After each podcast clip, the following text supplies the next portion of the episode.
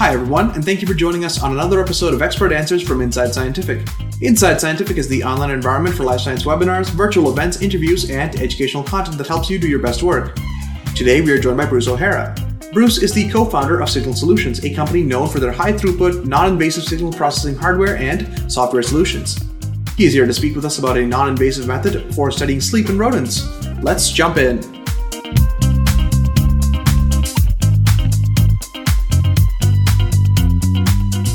Several people, including Heather, have asked if it's possible to measure sleep-wake breathing using a system like yours in group-housed rodents.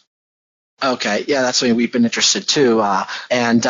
We're still evaluating that. In general, mice tend to sleep together and wake together. So you could get certainly a general accurate outline of when you're grouped animals are sleeping and when they're awake. Obviously, if only one animal is awake and the other is sleeping, that does tend to disrupt the signal, so we can't always pull that out, but we're working on algorithms that can actually separate that kind of information, so that's in process. So we think we could get some crude data of group sleep, group wake. Getting detailed individual animals within a group is in progress.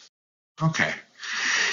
You mentioned this, but would you be able to elaborate on how the piezo sleep system distinguishes between inactivity, so quiet wake versus sleep? Yeah, so I think I mentioned that, unlike other video or IR beam breaking that can't really distinguish quiet wake and sleep, our system does, because when the animal's on typically in a corner, it's almost always moving its head back and forth. So the signal we will pick up the breathing as well, but it'll be much more erratic and with those head movements and paw movements, so that mice are almost never completely still when they're not asleep. We think we can very accurately, by we've compared, again, looking at EEG, EMG, it probably is where our biggest error is, like especially REM, where breathing becomes more erratic, and quiet wake is probably the toughest distinction we have, but we've gotten, again, comparing to EEG, EMG, we've gotten, we think, pretty good on that as well. Okay, excellent. John has asked if your system is able to integrate with sleep deprivation chambers. Yes. Yeah. In fact, we've specifically, I'm not allowed to say other brands, we've specifically worked with people using the Lafayette bar sweep method. So a couple different groups already. We've worked with them. Other ones we think we can work with as well and customize our piezo films for pretty much any kind of chamber. And then we have our own under development that uses a novel mechanism of sleep disruption that's more variable, and we think it really keeps the mouse even more awake. That's down the road. Okay. Quite a few people have asked about vibration from things like cage racks, and can you talk a bit about, do vibrations in the room interfere with the breathing signal and the functionality of the system, and is there, how does one go about addressing that?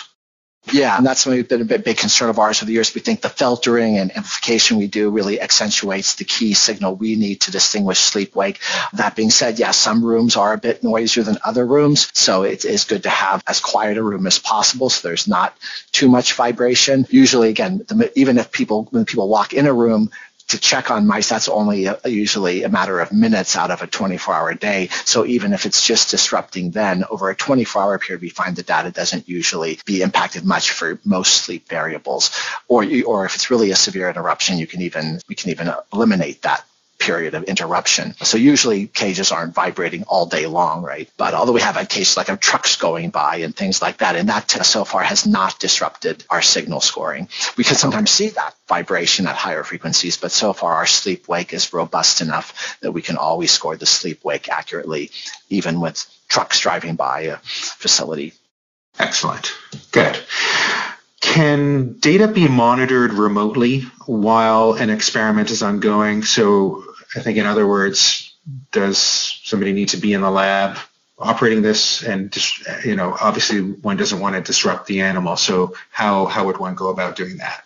Yeah, so as long as the animal rooms have internet. Some of the older animal rooms don't, but you can always get a wire in there if you really push them, or a wireless system if you really push them, in my experience.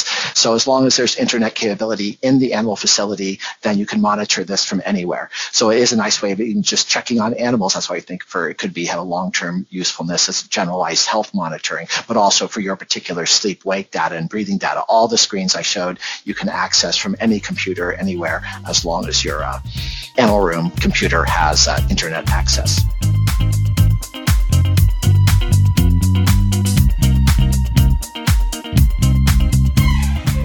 We hope you enjoyed this episode of Expert Answers and that you will tune into future episodes where researchers just like you answer questions about their work and share science. For the full webinar, please see the link in the description. Don't forget to subscribe, and we'll see you next time.